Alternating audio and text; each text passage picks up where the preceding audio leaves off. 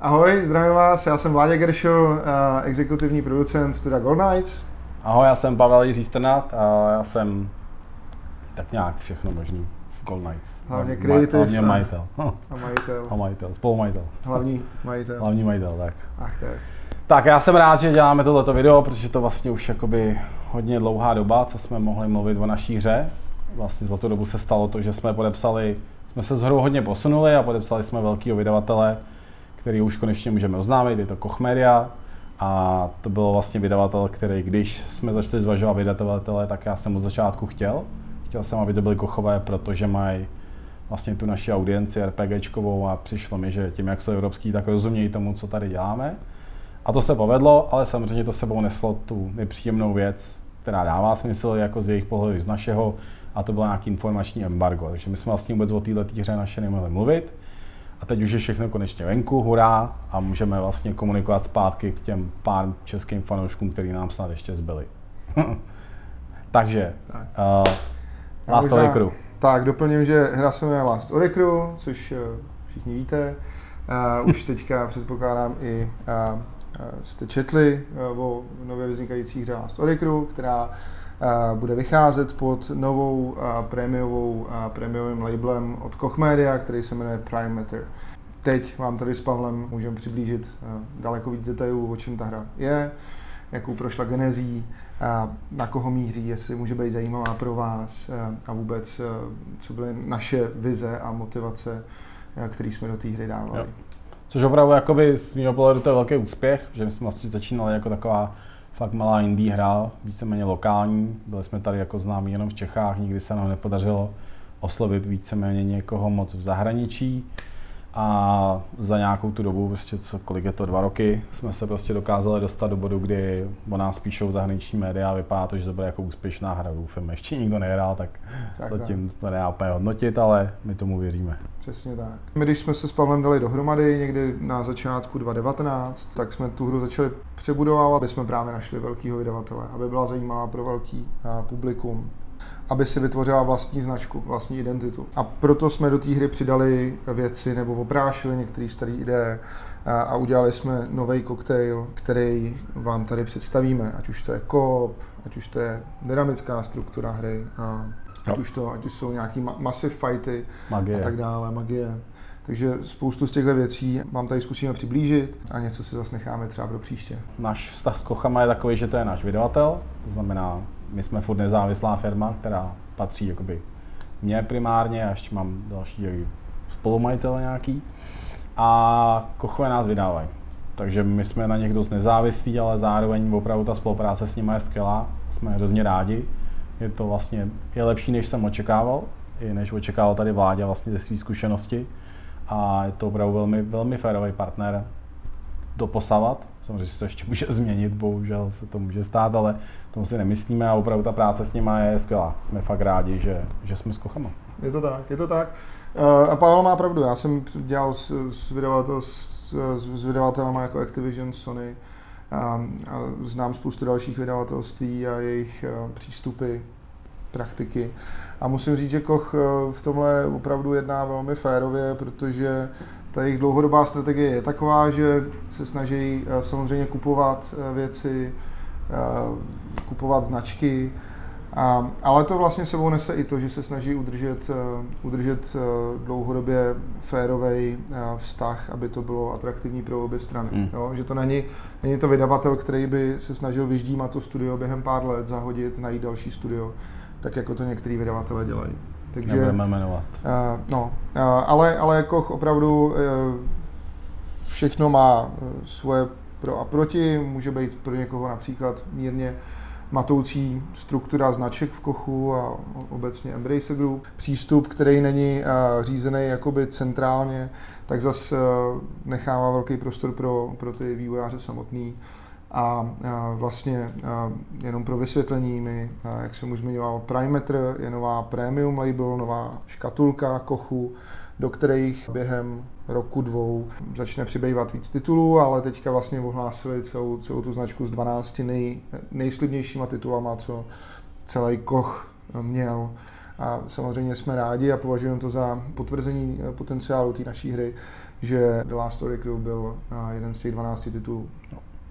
Což jako na to, že jsme začínali vlastně opravdu nebo jsem začínal tak, že jsem vlastně o tom skoro nic nevěděl a mastili jsme to někde tady v nějakých kanclech, tyjo, v pěti, šesti lidech je docela velký posun. No. I když to samozřejmě si vybral tu daň, že to jako není úplně za rok, ale zabralo nám to ten vývoj. Nakonec to budeme dělat díl než Kingdom Come, no. Asi ty. To snad ne. No, pět let už to bude, no. No, tak oni to dělali kolik, 15? No, ale oni usnej, jo. Teď dám nás držku, ne, ale eh, hele, tak... Ne, jako prostě to zabralo, ale to nevadí. Prostě ten výsledek si myslím, že je prostě xkrát lepší než to, co by se dělalo, by se opravdu dělal jako nějaké meterace, myslím, že si vydala jako nějaká malá hmm. hra, pak by to hmm. zkoušeli dělat lepší. Zabralo to díl, což je třeba jako blbý vůči těm lidem, co nám na startovači dali nějaký peníze, ale myslím si, že to, co dostanou jako hodnotu, za výsledek je xkrát lepší a určitě to necítím jako žádný fail a naopak jako velký progres. Startovač pro nás byl jako dobrý. Mělo to jako několik uh, zásadních efektů. Jednak jsme pochopili, že nemá smysl chodit na Kickstarter. Uh, to byla jako taková vlastně jako i pozitivní zpráva, protože prostě ta příprava na to je prostě hrozně velká, ten příjem z toho není tak zásadní, jak by to vypadalo. Ale pro nás to bylo vlastně důležité v tom, že jsme si potvrdili, že jsou tady lidi, kteří mají zájem tu hru hrát, což pro nás v té fázi bylo jako velmi důležitý. I nějaký ty peníze, které z toho byly, tak samozřejmě z toho byly peníze a ty jsme jako použili na vývoj té hry, což nám v té chvíli jako pomohlo. A, a hlavně nám to pomohlo dělat nějakou komunitu, která teď jako vlastně z té teď máme jakoby lidi, kteří nám testují a hrajou a dávají nám dobrý feedback i když, a to je zajímavý fenomén, vlastně se ta komunita rozvodotovala, jakože lidi, kteří třeba před těma necelýma, asi, že to je dva roky už, skoro tři, ty O, se stydím na to trošku, no to je jedno. A, jakoby ta komunita, která byla předtím, tak kopice lidí z té komunity vlastně úplně odpadlo.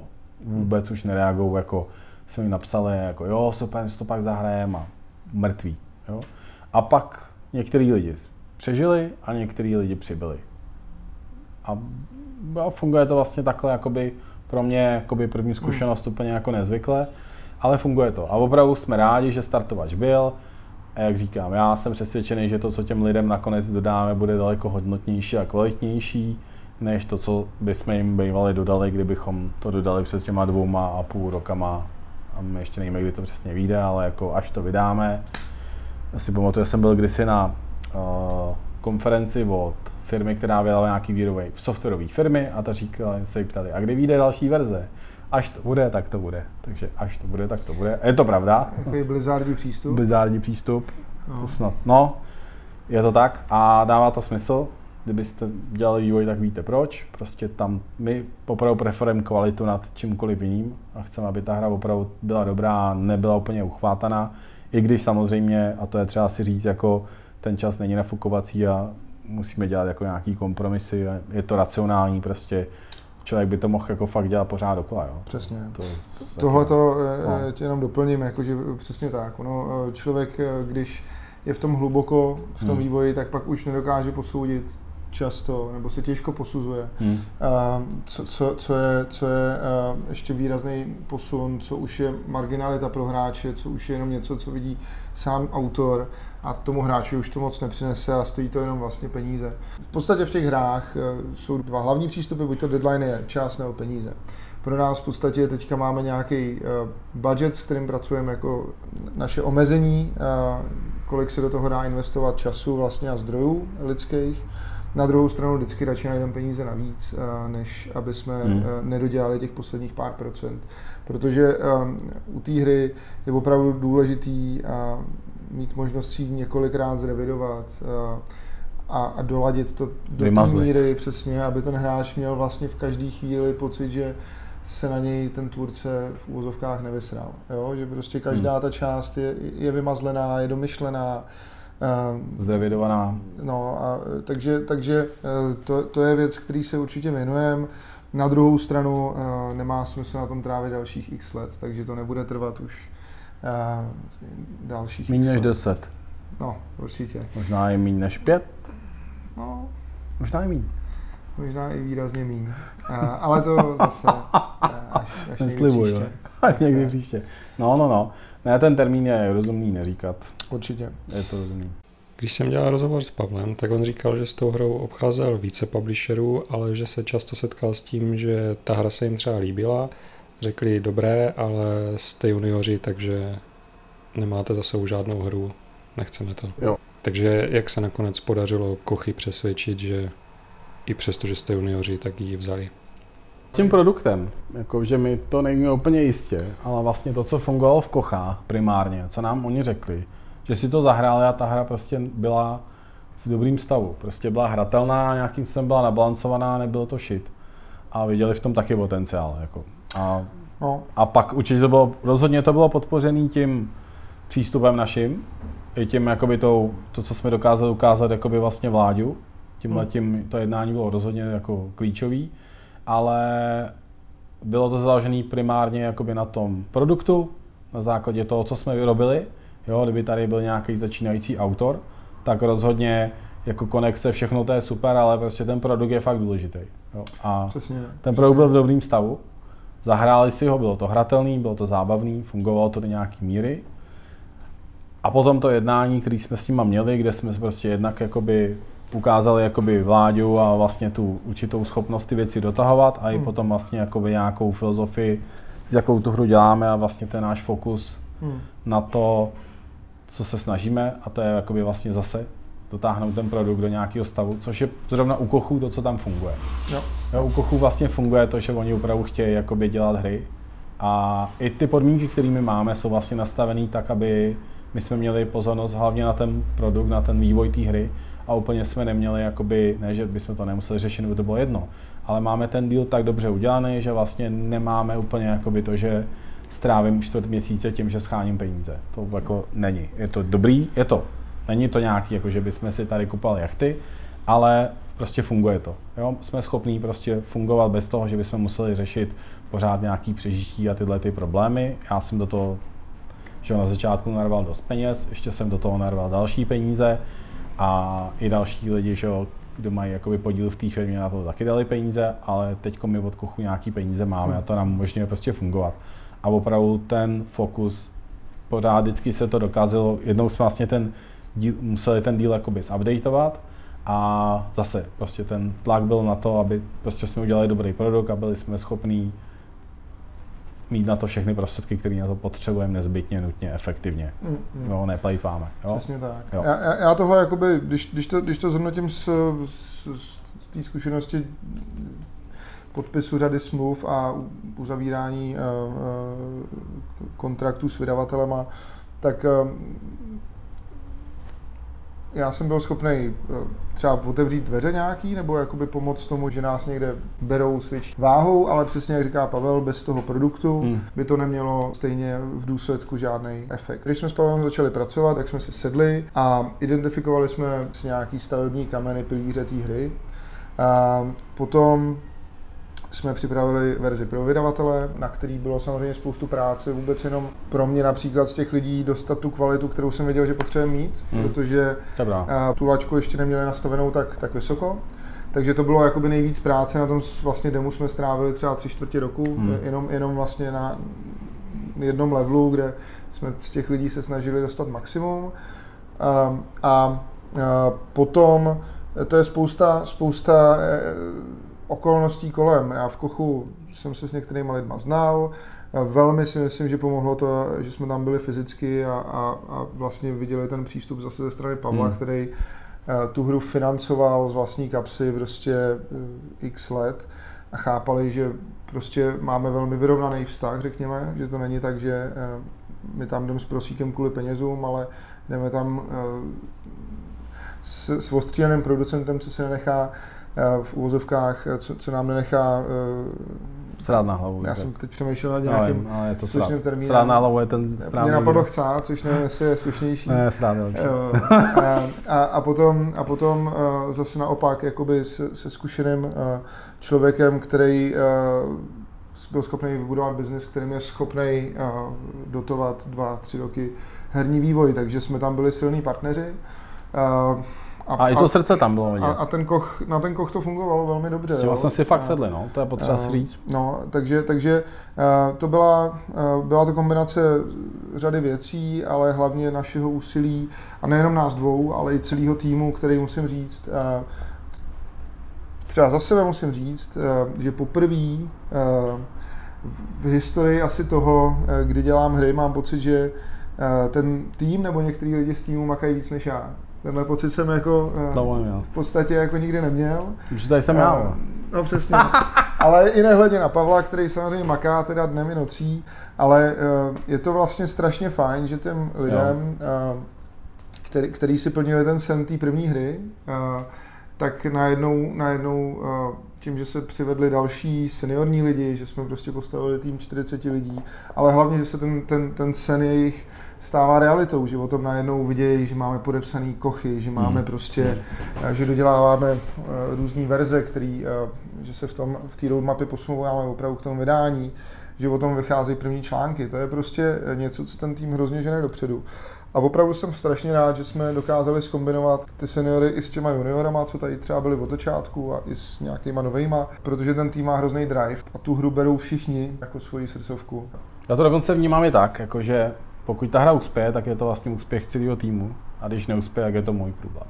Jako, jako to že opra- no, ale jakoby opravdu ty lidi fakt udělali jakoby no. hrozný práce, je to na tom vidět, je, no. to, je to skvělý a prostě fakt máme dobrý tým s tímhle týmem bychom chtěli vlastně pokračovat se v tom samým, jo? že bychom se jako orientem jako Gold Knights vlastně budeme primárně asi orientovat na RPGčka a budeme vlastně se snažit to, co už jsme tady udělali, tak ještě jako zlepšit. Určitě. Ty lidi zkvalitně, úplně nedělat nějaký asi mega růst prostě, ale spíš jako kvalitnější lidi a ne tak velký. Ne dělat třeba, že tady budeme 150 lidí, si myslím, že hmm. není úplně naše cesta. Hmm. Je fakt, a to je třeba si říct, že já nejsem ten, kdo řeže tady řežou jiný lidi. I když, i když ne, no, je, level, je level, kde jako zproběhla věta od vládi, je to moc malý, musíme to zvětšit.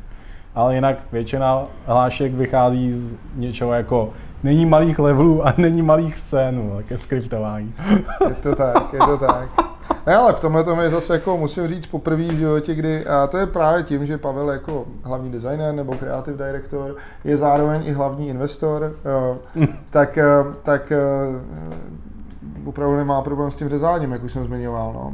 nebo nemá problém. Je to potřeba. Je to potřeba a tomu titulu to, to pomáhá. Potřeba. To je, je potřeba, to potřeba si říct a ten, ten producentský pohled je důležitý i v tom, že eh, je potřeba se umět kouknout na ten titul víc z dálky, očima hmm. toho, hmm. toho audience a kolikrát větší fakt neznamená lepší, jak nakonec eh, spoustu her zjistilo.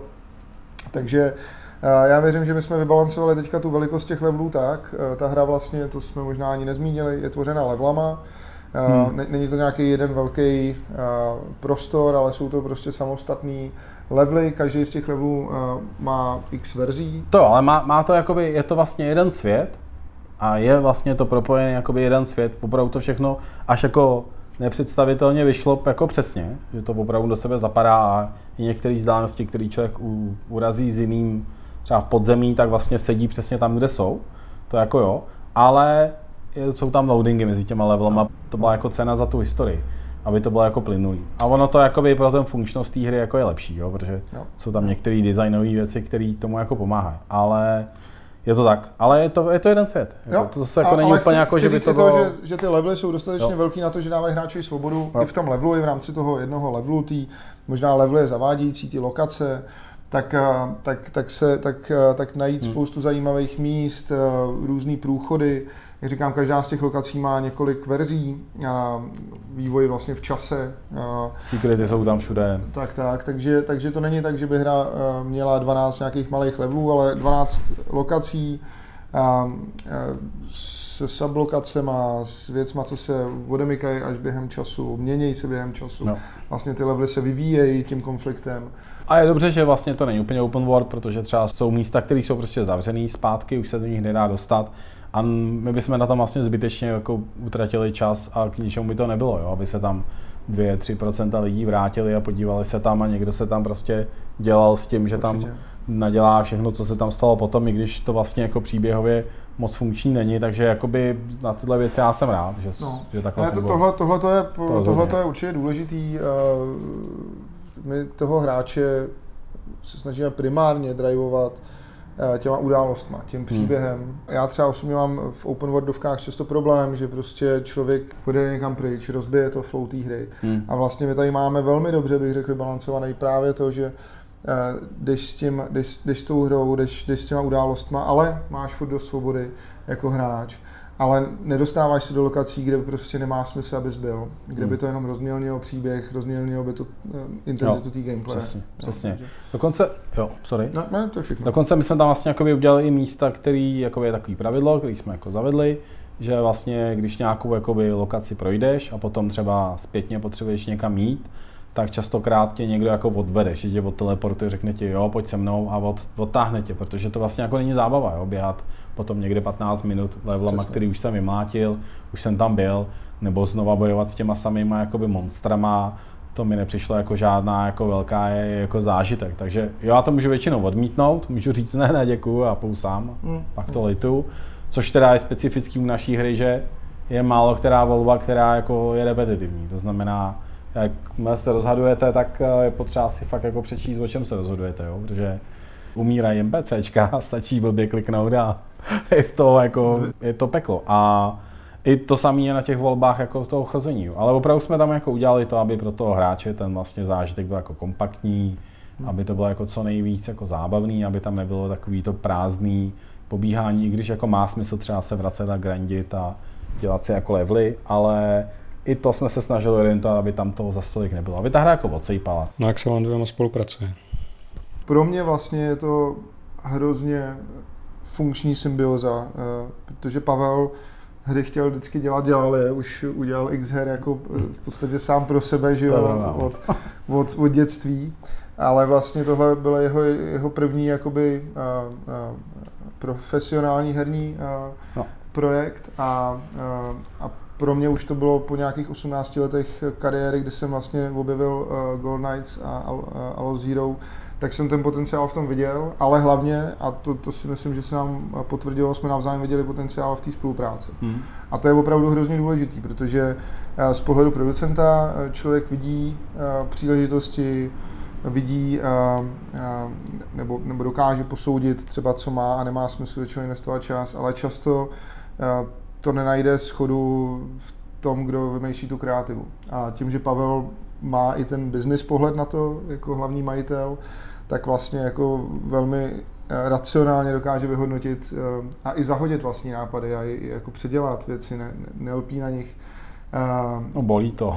to zase jako někde, Ne, ale- ale já- tak to neglorifikoval, já z to občas tohohle- sere, ale Já z toho mám radost.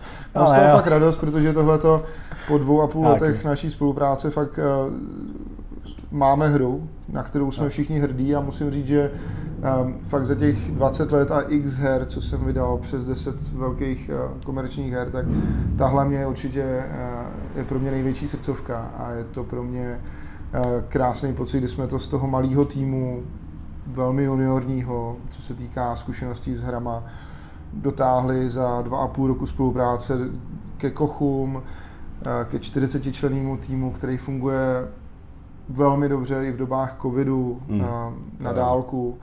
Eh, K, k, ke hře, kterou nejenom, že bychom si chtěli zahrát sami, ale kterou očividně už eh, velmi pozitivně hodnotí novináři, hodnotí hráči, naše malá komunita, která ji testuje a tak dále. Takže eh, to je opravdu eh, velmi fajn pocit to znova budovat od, od- malého po, po velkou IPinu a já věřím, že se nám povede na tomhle vybudovat dlouholetou značku, pod kterou vyjde ne, nejedna, nejedna hra. Hmm. Jo, já tam taky hodně věřím. Myslím si, že opravdu máme jako zaděláno na dobrou hru, která prostě si najde svý fanoušky. Samozřejmě budou lidi, kteří to nebudou jako mít rádi a to je v pořádku. Prostě žádná hra nefunguje prostě pro všechny a tak by to i mělo být. A nám jde spíš o ty, který to bude bavit. Samozřejmě jako autora jsou okamžiky, kdybych to nejradši celý smazal udělal znova, ale to prostě asi patří k tomu procesu. No. Určitě. To se prostě nedá dělat. No. Ale jako ne, myslím si, že to je dobrý dílo a mám z toho radost. Hlavně pak, když to hraješ s odstupem, tak zjistíš, Hmm. že i ty věci, co ti nepřišly třeba úplně optimální, takže vlastně byly dobrý. To je Funguje jako- to. No, No, no. Podle mě to funguje, to je hlavní. Jako. ten zážitek tam, to, co jsem chtěl vlastně odevzdat, aby se člověk jakoby podíval na ten konflikt, který je většinou nějakou tu válku, že, což je taková jako masivní demonstrace nějakého konfliktu, aby viděl, že jsou tam různé strany, která každá z těch stran vlastně tu situaci vnímá úplně jinak, než ta druhá strana vlastně se jsou schopní domluvit a že velmi často tam bývá ještě někdo jiný skrytý, který má profit vlastně z obou stran a ukázat tuhle tu část a hmm. ukázat tu část toho, co se stane po té válce, vlastně ty, který prohrajou, jak vlastně potom špatný to pro ně je, což určitě souvisí jako s historií Evropy, která tady vlastně první světová válka a druhá světová válka, která třeba ani nemusela být, kdyby první světová válka nedopadla tak, jak dopadla.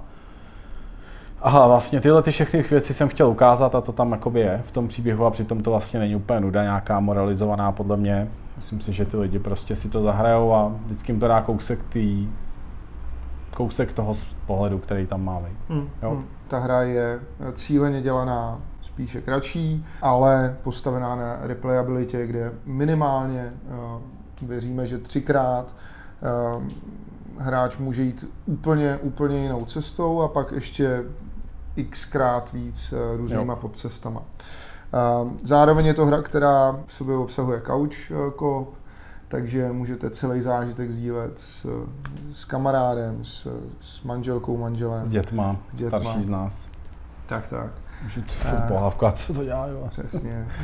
A, a, a je to hra, která, eh, jak už jsem zmiňoval, tím, že se tam dějou události, tak není vždycky jenom ve vztahu nepřátelé versus hráč, ale kde vlastně Eh, eh, bojují ty různé strany konfliktu mezi sebou, hráč se do toho může zapojovat, takže jsou tam mass fighty, kde hmm. hráč může čekat na správný okamžik a tak dále. Ale my jsme opravdu chtěli, aby ta hra vlastně nebyla udělaná tak, že člověk udělá volbu a pak se to zase zpátky vrátí na tu původní kolej, že tam je vlastně nějaká hlavní linka, všechny volby jsou jenom takové jako obloučky mezi tím a pokračuje to. Takže ta hra se opravdu jakoby větví a pořád se větví, takže ten tam velký počet konců. A ta hra se větví, jako je možný. Zase zároveň ta první jakoby, půlka hry je udělaná tak, aby člověk eh, nebyl nucený, aby jakoby nesl přímý následky za ty své volby v tom, že když na začátku hry někomu nějaký babičce tam hledá hůl, tak pak už zbytek hry je prostě za dobráka, to takhle udělat není, takže v první půlce hry ten hráč může jako přeskakovat tam a zpátky mezi těma větvema, hmm. samozřejmě o to něco stojí a takový ten chaotic evil prostě, nebo chaotic good, prostě to tam jakoby vlastně furt, jako ten mindset je. Ta hra to jako nehodnotí, ta vám neříká, jestli jste dobrý nebo špatný. Ta prostě se snaží udělat to, že člověk udělá akce a pak jednotlivý postavy z toho svého světa mu na to dává jakoby zpětnou vazbu tím, že ho třeba chtějí zabít a tak. Jako. Je tam hodně vraždění, teda to je potřeba si říct, že jako neexistuje varianta, kde by přešli všechny hlavní postavy, jako NPCčka vždycky nějaký umřou. Teď jsme to počítali a nejméně násilná varianta je, myslím, že třetina z nich umře. Třetina přežije, ne? No ne, ne. že 10, 10 přežije? No, 10 no, přežije? možná jo. Takže je to. Třetina přežije. Hmm, tak možná, no. Je to prostě, když jsem se pak udělal tabulku, tak jsem si říkal, že jsem možná měl nějaký problém v dětství, o kterým ani nevím, protože ten opravdu skoro všechny zabil. Ale není to jako daný, nejsou to naskriptovaný přesně jakoby daný scénáře, je tam hodně variability, je tam hodně verzí. Hmm. My jsme právě chtěli, aby vlastně člověk třeba, když se koukne na video a vidí, prostě řekne si, jo, a to si vybral to, no, a to já bych neudělal, abych udělal tohleto. A ta volba, každá ta volba jakoby má dopad na ten děj, nebo aspoň na část toho děje a vlastně se to větví relativně dost. Ale samozřejmě je potřeba si říct, že to je příběhová hra a jako příběhová hra to nejde úplně udělat tak, že by to bylo jako myšmaš, nějaký dynamický. To podle mě by nebyl úplně dobrý zážitek. Takže jsou tam nějaký hlavní linky, ale plus jsou tam ty další variace s těma dalšíma volbama. Jo? Takže jakoby je to podle mě jako zajímavý a určitě dvakrát, třikrát si to zahraje. Já třeba dneska už vlastně, tím jak jsem starší, tak už mě úplně nebaví 200 hodinové hry. Už si k tomu sednu a říkám si vlastně, že by to vlastně mělo už skončit. jsem jako něco zrovna hrál, říkal jsem si, to bylo jako hezký místo na konec té hry a ono se to rozjíždělo. Jo. To já vůbec nerozehrávám, když vidím, že to má více jak 40 hodin. No. Tak... Já jsem se to nějaká indie hra, on to je no. nějaký prostě úspěšný no. titul a já si říkám, tady kdyby to skončilo, no, dobrý by to bylo. No. no a takže to naše jako není úplně tak jako nejdelší, ale zároveň to, co se snažíme, tu replayability jako samozřejmě jednak tím příběhem, ale hlavně i tím RPG systémem, hmm. který se snaží udělat takové, aby byl dostatečně zajímavý, aby to mělo smysl hrát víckrát než jednou aby si to člověk zahrál třeba třikrát aspoň. A i to je z hlediska toho příběhu je to udělat vlastně tak, že jsou tam dělou věci, které když by člověk prošel všechny dvě větve, tak všechny věci vidí. Ale tím, jak třeba jde jenom jednu část té hry, tak vlastně o některých událostech se jenom doví. A třeba se i doví úplně něco jiného, než ve skutečnosti se stalo. Jo, takže jakoby hmm. jsou tam události, které nevidíte. Ve všech větvích nevidíte všechny události. Někde vám někdo řekne, jo, ten mi říkal tohle, ale ve skutečnosti on říkal úplně něco jiného. Hmm. Jo, takovýchhle věcí je tam kopice, takže když se někdo by v tom chtěl vrtat, tak může. A je i šance, že teda nějaký chyby, to se teda snažíme, abych tam moc nebylo, ale... V případě. No jasně, jasně, no, no, no. Optimisticky ne, ale... Ne, ale tohle, to, to je podle mě důležitý uh, ještě zdůraznit, uh, že to opravdu není nějaká dynamická jakoby dynamicky generovaná hra. Hmm. To, ne, to, že máme dynamickou strukturu hry, to neznamená, že se to generuje a je to nějaký uh, jakoby generický uh, content, který by jako roguelike byl prostě. na nějakém no. jako algoritmu uh, postavený, ale že to opravdu všechno je napsané, prostě jsou to uh, všechno, je to veliký graf událostí, kde se snažíme zohledňovat každý ten průchod, tak aby dával smysl, aby hráč hmm. nebyl ztracený, aby vlastně třeba se referovalo k událostem bitvě, kterou sice hráč nebyl součástí v tom průchodu té bitvy, ale, ale třeba se o ní mluvilo a tak dále. Ale prostě je to všechno napsaný, e, e, promyšlený, takže, takže e, no. to, to není nějaký jakoby generický content. Proto to je i tolik práce vlastně teď e, ty texty jsou asi jeden a půl knížky takového slušného no, románu. Dvě, no. Je to pravda, je to pravda, protože já vlastně jakoby nemám moc hrát takový ty hry, kde vlastně proti mě stojí nějaká jakoby pseudo umělá inteligence, generický levely, ale Diablo mě vlastně štve, protože to vidím, že jdu tím levelem někam a vím, že tam logicky ten level vlastně někam směřuje a místo toho, aby tam něco bylo, tak je tam zeď, protože prostě to je randomně generovaný level. To, to já fakt jako rád nemám mám rád, když prostě vlastně jdu proti nějakému designerovi, kdy někdo si dal tu práci a tu věc prostě postavil tak, aby mě to bavilo a já jsem vlastně jako překonával tu jeho inteligenci. Takže takhle, proto přesně z tohle důvodu je to takhle udělané, je to opravdu všechno jakoby připravený, naskriptovaný, je tam hrozně variant, je tam prostě komplikace věcí, máme na to vlastně teď několik lidí, kteří se starají o to, aby to celé dávalo smysl, snaží se projít všechny varianty a určitě používáme ty lidi, kteří byli na startovači, tak někteří jsou vlastně naš jako testujou a těšíme se na feedback, teď budeme zase pouštět další kolo. Hmm, hmm. A myslím si, že to bude zábava a možná se nám opravdu podaří udělat jako jednu z dalších možná jakoby dynamických her, který nebudou, kde to opravdu bude mít smysl ty volby, i když už jsem to četl tolikrát a zatím já osobně teda jsem nic takového nehrál, ale je možný, že to existuje. Questy v té hře jsme udělali tak, aby vlastně to nebylo jako nějaký questlog, kde se očkrtávají věci. A to zase jako moje osobní preference, protože to jako úplně nesnáším a myslím, že tohle mám jako konzistentní názor skrz všechny rozhovory, kdy nemám rád prostě questy, kde jsou prostě značky na mapě a běhám jako kokot po mapě. Ale ty questy jsou dělané tak, že prostě ti to je vytáhne, to je dobrý. Já jsem původně byl teda proti tomu, s tím přišel vládě a je to, musím to uznat, že v tomhle tom jsem se mýlil to říkám otevřeně do kamery. Je to dobrý, že to tam je, ale je to udělan formou, že tahle postava a. chce, aby si udělal to a to. Přesně. A není tam udělaný jako běž tam, ne. Tahle postava říká, že by bylo dobrý, kdyby si šel tam.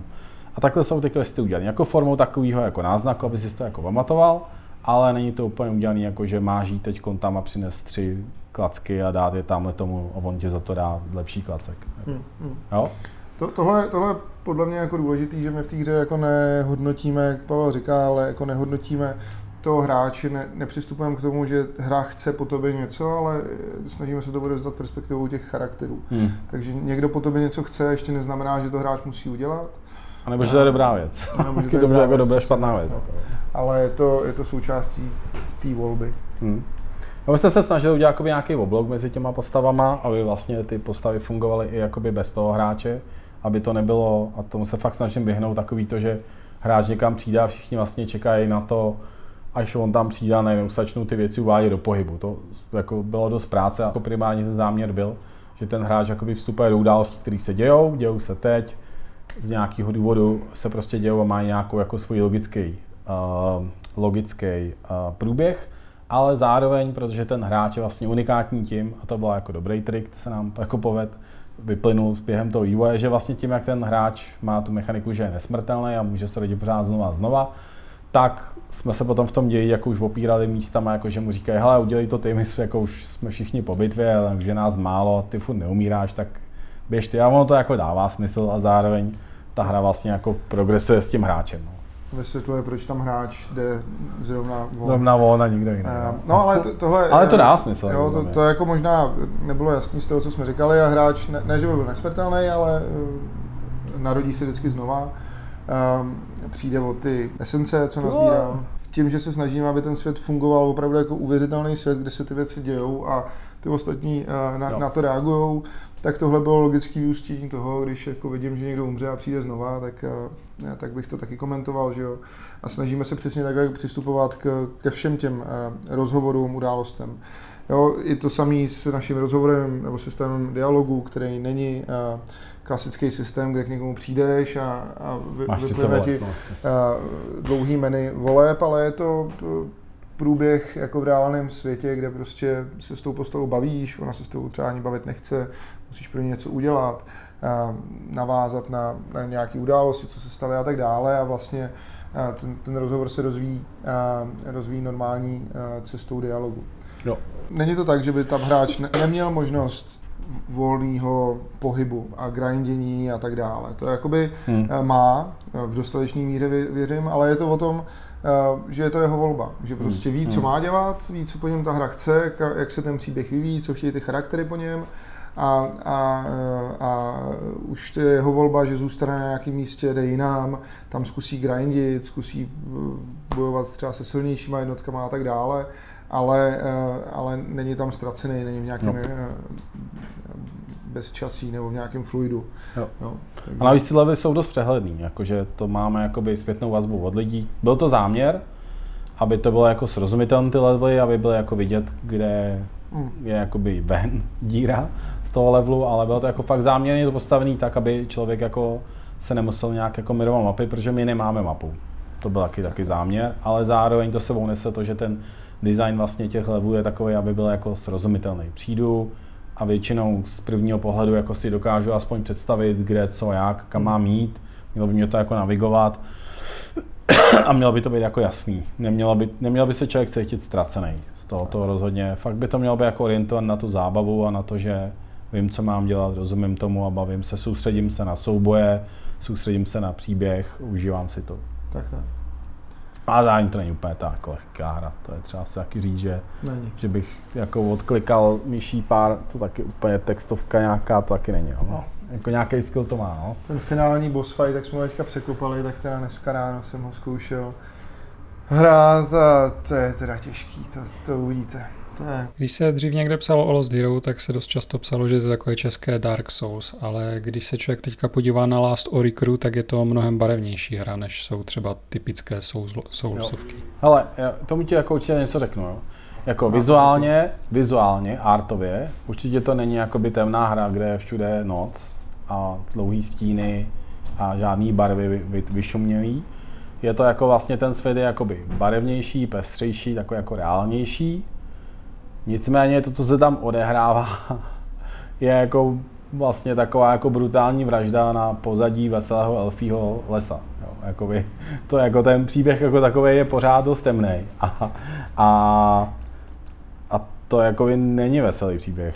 To bych a... neřekl, že to je jako, já bych neřekl, že to je veselá věc. Může to dopadnout dobře, relativně, ale Hele, je to tak, že my jsme vlastně zase, když, když jsme to no. společně začali překopávat, tak eh, jedním z, z cílů a eh, kde eh, vlastně jakoby jsem viděl i to, to naše audience, bylo nějaký pomezí mezi klasik RPG, RPGs a, a těma jakoby Souls-like hrama, jo, a a tam jsme jako s Pavlem vlastně doiterovali k, k tomu, že ta hra vizuálně je daleko barevnější. Jo? Není, není to, není to prostě temný svět. Z hlediska toho vizuálního v mnoha místech je, ale, ale, ale zdaleka ne všude. Je to uvěřitelné místo, kde se dá žít. Hmm. Je to ale i vizuálně bych řekl dost jako různorodý. A to, to jsme přesně chtěli, mířit i na publikum těch hráčů, kteří eh, měli rádi prostě eh, hry typu eh, Ryzen nebo Gothic, Gothic a, a, a, nebo Alex A zároveň, co jsme tam přidali, taky, nebo akcentovali, řekněme, byly sci-fi prvky, protože ta série celá je vlastně, není fantazy. A my v té první části jsme sice hodně uh, odkázaný na nějaký, řekněme, fantazy, nebo ne fantazy, ale středověký prostředí, ale je to mm, doplněný o sci-fi prvky, protože ta planeta uh, měla technologii, která z nějakého důvodu nefunguje už, ale furt uh, do nějaký míry funguje, furt tam tvoří nějaký, nějaký vizuální, minimálně uh, kulisy a tak dále. Jo, takže eh, my jsme se snažili tím dostat eh, z takových těch, eh, když, když to hodně zjednoduším, kopií nějakého Dark Soulsu, protože to fakt nejsme. Jo, my jsme hmm. unikátní IPčka, která má ráda Souls-like, má ráda From Software hry, rozhodně, rozhodně to je jedna z věcí, kde, kde najdete velkou část inspirace, ale zdaleka ne jediná.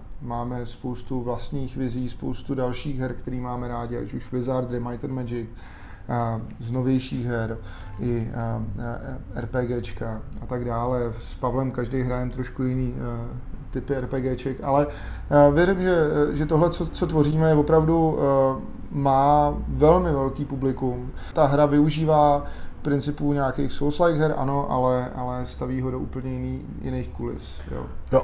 A ještě pro mě já jenom ještě doplním jednu věc, co je podle mě taky zásadní, že eh, i když ten příběh je, určitě eh, není, eh, není to nějaká parodie, tak určitě my se v naší hře ne, nebráníme i humoru a vlastně sarkazmu a podobným věcem. A nakonec oba a k tomu nemáme eh, Jsme strašně štípin. daleko, tak tak. No. A, takže, eh, takže ta hra i ty charaktery v ní, a, věřím, a, dokážou glosovat řadu situací a to bych řekl, že v tomhle nějakým a, žánru taky ne až tak, ne až tak obvyklý. Já k tomu akorát řeknu to, že primárně pro mě z Dark Souls je akorát ten soubojový systém, což je jakoby formát a mechanika, kterou považuji prostě za skvělou a je to výborný v tom, že to vlastně jakoby skill-based a umožňuje vlastně jít hráči i třeba rychleji nebo pomalej v té hře a není tak vázaný jenom na čísla, což je prostě problém jakoby klasických RPGček, kde to je prostě daný čísla a pak hráč vlastně musí dodržovat ten rytmus té hry a tady vlastně vám to umožňuje jít pomalejc, anebo opravdu jako přitlačit na to. Ale z mého pohledu právě to, že ty postavy jsou vlastně vykreslený, jsou živý, mají dialogy, tak jejich zavraždění je daleko temnější prvek, než to, že v Dark Souls zabijím vlastně úplně všechny. To je vlastně hmm. jakoby, hmm. Hmm. tím jak tam není ten kontrast, tak je to vlastně jako standardní set celé hry, jako přijdu, všichni umřou. Tady tím, že jsem se rozhodl, že někoho zabiju, jak je vlastně svým způsobem jako temnější a smutnější, než i když to dělám na pozadí veselého levelu, který je plný světla, tak je to pro mě osobně jako zážitek daleko víc frustrující. Jo. Mm. A ty, těch voleb je tam několik. Jsou teda některé postavy, které mají tendenci umírat pořád, chudáci. Jako ta volba tam je jako opravdu jedna postava je fakt jako v tomhle směru poměrně dost exponovaná.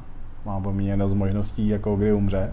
A jo, její přežití je jako malý zázrak. Ale, ale je to, není to jako veselá hra, jako není to hra, kde by, aspoň doufám, ta, jako ta emoce, kterou by si z toho člověk měl odnést, by měla jakoby nějakým způsobem ho oslovit, jako není to opravdu jako veselý průchod jako Elfím lsem, no.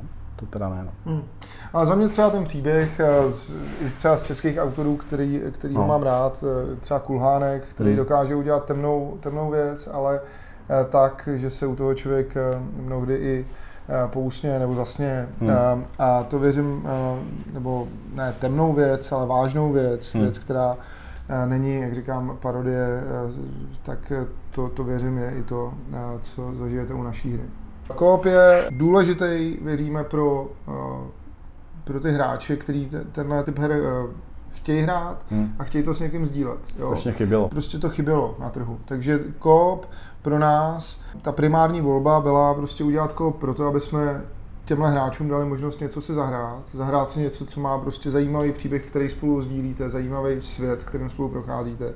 Řekli jsme si, že nepůjdeme formou toho, že se prostě jenom rozdělí obrazovka, máte dva hráče, ale že ten kop prostě vezmeme jako feature, která je, eh, a takhle přistupujeme, myslím, ke každý feature, která je dovedená do, jestli ne dokonalosti, tak jako dovedená do um, funkčního stavu. Do stavu, který pro nás je kvalitní. Jo, a, a to, to pro nás znamenalo ten kop uh, udělat tak, že ti pomůže nebo dá ti možnost v těch jednotlivých levelech řešit situace jinak, než je může řešit v singlu. Jo? I přidat tam globální featurey, které ti potom pomůžou vlastně hrát tu hru jinak. Třeba kouzla, které fungují jenom v koopu.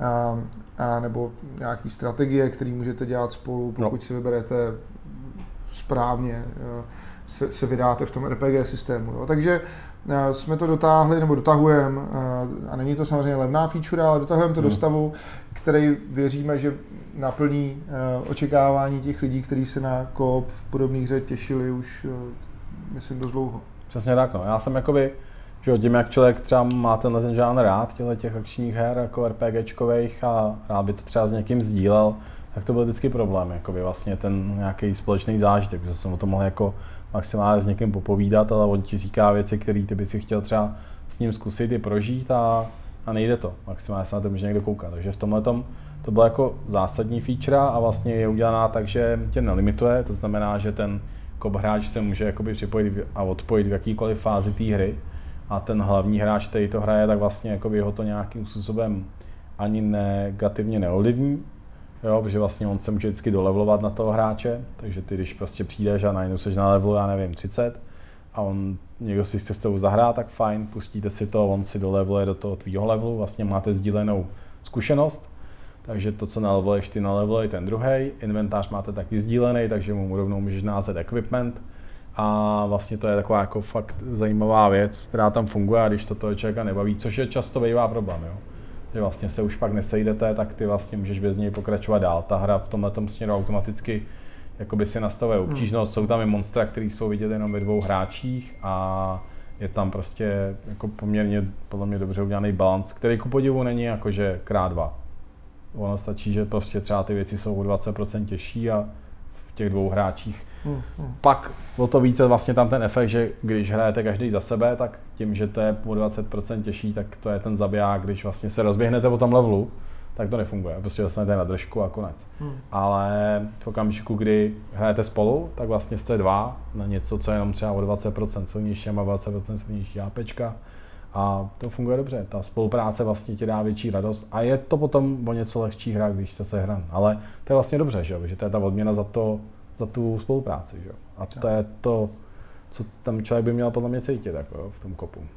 A vlastně to je možná někdy cesta z nějakých jako těžkých situací. No? Tak tak a, a mít možnost si to rozhrát znova, jít jinýma cestama, vyměnit si ty role. To je taky důležité, že ten hmm. kop není symetrický, ale jeden hráč má roli tu hlavní příběhovou, ten druhý je hlavně eh, ten podpůrný, řekněme. No. A, a, tak vyměnit si ty role, jít zkusit jinou cestu. No. To je podle mě něco, co pro ten kop je fakt zajímavý. Tohle je jako zajímavá věc, jo? protože my jsme vlastně zkoušeli takový to, že by ty oba ty hráči mohli jakoby interovat s těma postavama a to jako vůbec nefungovalo. Hmm. To bylo úplně nestrašné. U té příběhové hry je to jako pekel. Jo, a tam opravdu funguje to, že jeden je vlastně jakoby hráč, jako lidská postava, a druhý je vlastně nějaký jakoby hologram, což je vidět na těch videích občas, na těch screenshotech. A vlastně ten hologram uh, může jako nakupovat v obchodech a může ekvipovat věci, ale nemůže mluvit a posouvat ten děj. Takže je kopice míst, kde vlastně se ten děj posouvá jenom na základě toho, že tam přijde ten hlavní hráč a udělá ty interakce. Hmm. Jo? odcházet mezi levelama musíte být u sebe, ale třeba s NPCčkama vlastně může mluvit ten hlavní hráč a ten druhý. A to se třeba snažíme, to jsme tam jako udělali dost míst, kdy vlastně obzvlášť ke konci hry je tam jakoby, jsou tam místa, které jsou hodně dějový, kde vlastně se odehrává velká část toho příběhu takže jsou tam zároveň jako připravený místa, kde ten druhý hráč, ten kopový, může chodit a zabíjet a běhat. Ještě furt může bojovat a ten první se může soustředit na to, aby odehrál ten děj, který je důležitý pro nás. Tak, pro něj třeba ne. no. Ne, ne, ne, tohle, tohle, tohle, funguje, no. tohle funguje, myslím, výborně a přesně, můžete si pak ty role vyměnit, je hmm. to i, i právě dobrý vstupní moment, když s váma jde hrát někdo, řekněme, méně zkušený, tak může Hmm. hrát tu druhou, eh, druhou roli, vy posouváte ten příběh eh, a, a potom si to můžete vyměnit. Ale mě ten příběh konzistentní, když to vlastně rozhoduje jeden člověk, tak, Tak. jako to konzistentně plyne, protože on dělá furt rozhodnutí a ten druhý, my doufáme, že jakoby, a přijde nám, že to funguje, že občas jsou místa, kde prostě se ta split screen jakoby spojí a je vidět prostě nějaká důležitá cutscena, nějaký důležitý dialog, tak na ten se dívají oba. A pak jsou místa, kde prostě se to neděje, kde prostě on si Hmm. řeší nějaký své jako bo- boční věci a ten druhý hráč může běhat a zabíjet. To jsme zjistili, že fakt je důležité, aby ten hráč, který vlastně nebojuje, tak vlastně měl pořád co dělat. Aby Ten, co pořád, nemluví. ten, co nemluví, sorry, ten, co No. nemluví, aby vlastně ne, neřeší ten příběh, tak aby tam pořád měl po kom běhat a Měl zabíjet. dostatek A vlastně to bylo strašně zábavný, No, no, když no. jsme to hráli spolu, viď, tak vlastně to byly zábavné místa, kde vlastně furt bylo co bojovat, tak to byla prdel. Jo, a jakmile tam bylo prostě, že tam nebylo co dělat, to samozřejmě byla hloupost. No. No. no. takže tak jako půl. No. Můžeš trošku rozvést tu magii, prosím tě? Hele, magie, uh, koncept magie vychází primárně z toho, že v Dark Soulovkách jsou vlastně, každá zbraň má dva útoky, že jo? Jak je to udělat na ovladači. A já jsem, mám tu zkušenost a myslím si, že určitě existuje nějaká výrazná skupina hráčů, která se naučí ten jeden třeba lehký útok a ten používá pořád. To druhý tlačítko vlastně rezaví a potom časem se ji zasekne, protože ho někdo nepoužívá. A ta magie je založená na tom, že vlastně ty můžeš tradovat tyhle ty strong ataky, takže má každá zbraň může mít jedno i dvě kouzla, takže čistě magické zbraně mají prostě dvě kouzla a ty takový ty zbraně, které mají v sobě kouzlo, tak potom mají třeba buď buffy, anebo teď mají i třeba speciální útoky, které stojí magii, ale stojí za to. A vlastně to je to, co my jsme se snažili s tou magií udělat. Takže ta magie je taková, aby mohl používat jako vlastně každý hráč od začátku a byla součástí toho světa. Já jsem hrozně chtěl, aby ta magie nebyla nějaká okrajová věc, kterou používají jenom třeba hráči, ale používají všechny monstra, ty kouzla vlastně jsou na obě dvě strany. Ty používáš ty kouzla a oni je používají na tebe. Takže my jsme se snažili, aby ta magie byla jako zajímavá, aby fungovala. To vlastně je jako jednoduše vidět i na té hře, než jsme do ní tu magii přidali, ne, že bychom ji neplánovali, ale kvůli nějakým produkčním, No, uh, produkčním uh, postupům, uh, tak vlastně uh, ta magie tomu dodala hnedka ještě další rozměr uh, těm soubojům a, a vlastně další, další uh, hloubku. A zároveň, uh, jak, jak už jsme zmiňovali, protože naše hra má uh, sci-fi kořeny, tak to, co vypadá jak magie, v některých případech se může zjistit, že to je třeba i nějaká skrytá technologie. Takže Jo. to Jo. uvidíte. Jo, jo, já myslím, že, že to je logicky vysvětlený a my jsme šli tou cestou, že my to víme a dává nám to smysl, Tak. i když se o tom třeba neúplně moc lepší o tom nebavit. A to- Některý tohle- se ne, dává to smysl, ale ne všechno je úplně jako, že si tam někdo sedne a začne vám vykládat, jak to funguje. Je tam určitá jako míra nějaký mysterióznosti. Na druhou stranu, a to, to je jako důležitý pro nás, co je důležitý pro celou tu značku, co stavíme, je, že uh, my si ty věci mezi sebou uh, musíme vysvětlit do, do, Hmm. do, vždycky do, do formátu, který nám dává smysl a dává nám nějakou vnitřní logiku.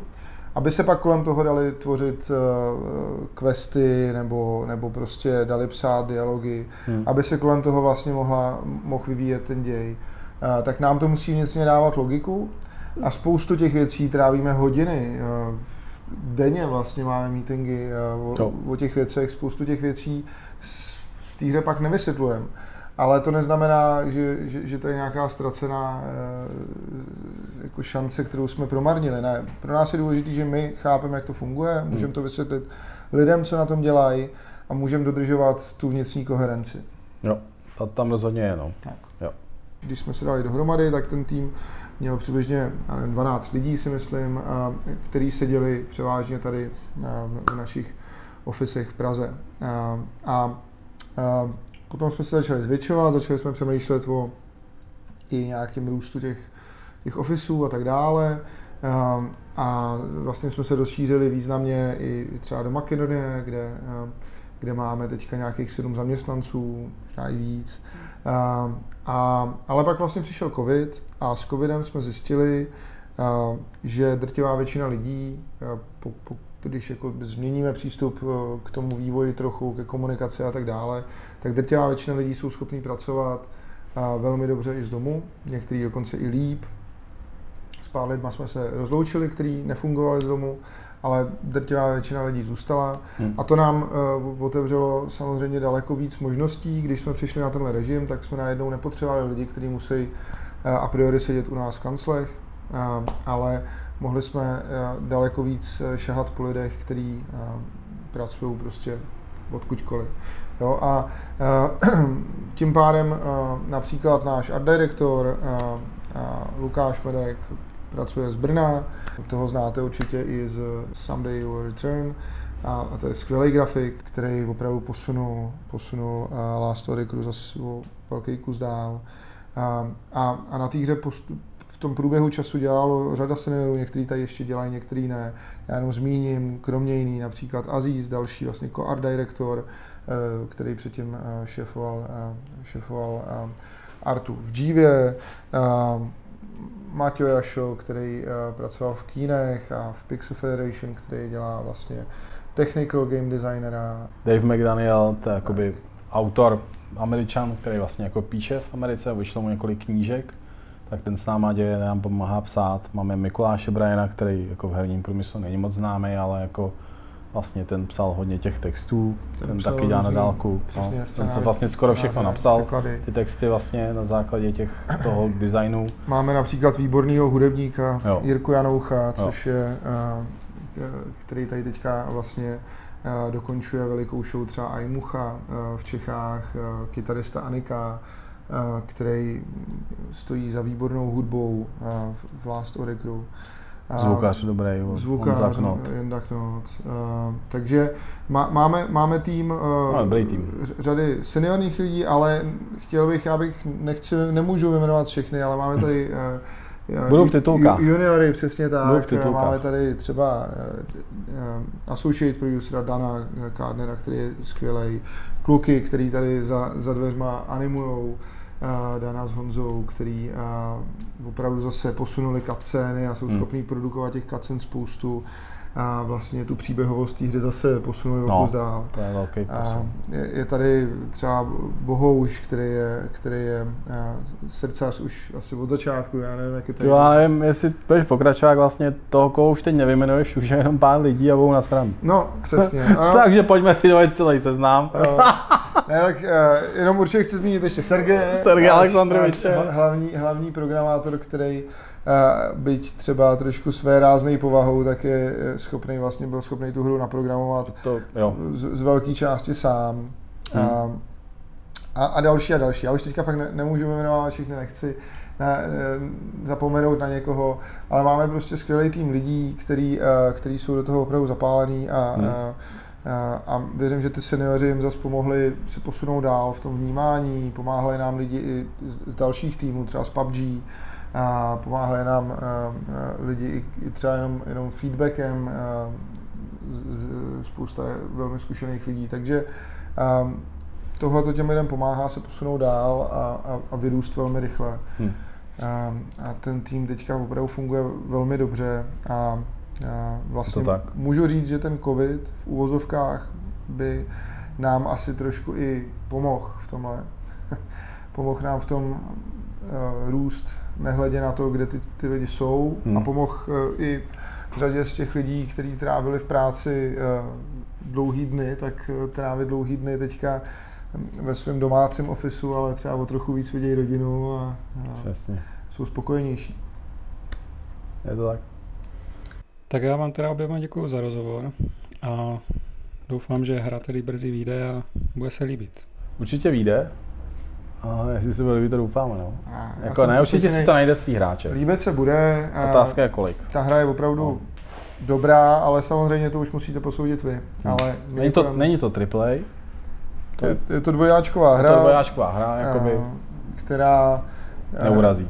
je schopná přesně to, to si myslím, že je důležité, že ta, že ta kvalita té produkce už je na úrovni, že je dostatečně kvalitní, aby odevzdala jakoukoliv, jakoukoliv myšlenku, nebo hmm. jakoby, aby, aby nebránila vyjádření e, toho, co, co jsme vyjádřit chtěli jo. a vlastně byla dobrý základ pro kvalitní hru. Jo, takže Je to tak, no. Jako vždycky to může být lepší, ale to je prostě opravdu do nekonečna. To jako, já si myslím, že to je prostě jako bude kvalitní hra, která si najde svý hráče, který bude bavit a pro někoho to může být fakt jako taková ta hra, na který třeba já jsem zažil několik her, na kterých jsem vyrost a sice už dneska by mě to asi nebavilo, ale vlastně pro mě to byl pořád jako, jako relativně jako hráčsky formující zážitek, že já bych si vlastně přál, aby se nám povedlo něco podobného. Že pro nějaký lidi to bude vlastně nějaký takový ten zážitek, na který budou vzpomínat. A budou si říkat, tyjo, jako, jo, to byla prostě, na tom jsem vyrostl. To, když se povede, jak si myslím, že se nám jako povedlo kus dobrý práce. Hlavně tím, že máme publikum 25 až 40 hlavní uh, target, tak uh, pokud na tom někdo vyroste, tak uh, to bude, to bude paráda. Ne, jak, jak, jak Pavel říkal, když to bude úspěšný, jak je to úspěch nás dvou, když to bude neúspěšný, jak je to průser celého týmu. Že? Naopak, ale Přesně, no. já si dělám srandu. To už se vystřihne. Hele, dobrý, jak jenom, jenom asi, jo, ještě jsme řekli čau nebo něco. Jo, dobrý. Hele, no. tak jo, čau. Tak jo, mějte se, díky taky, ahoj.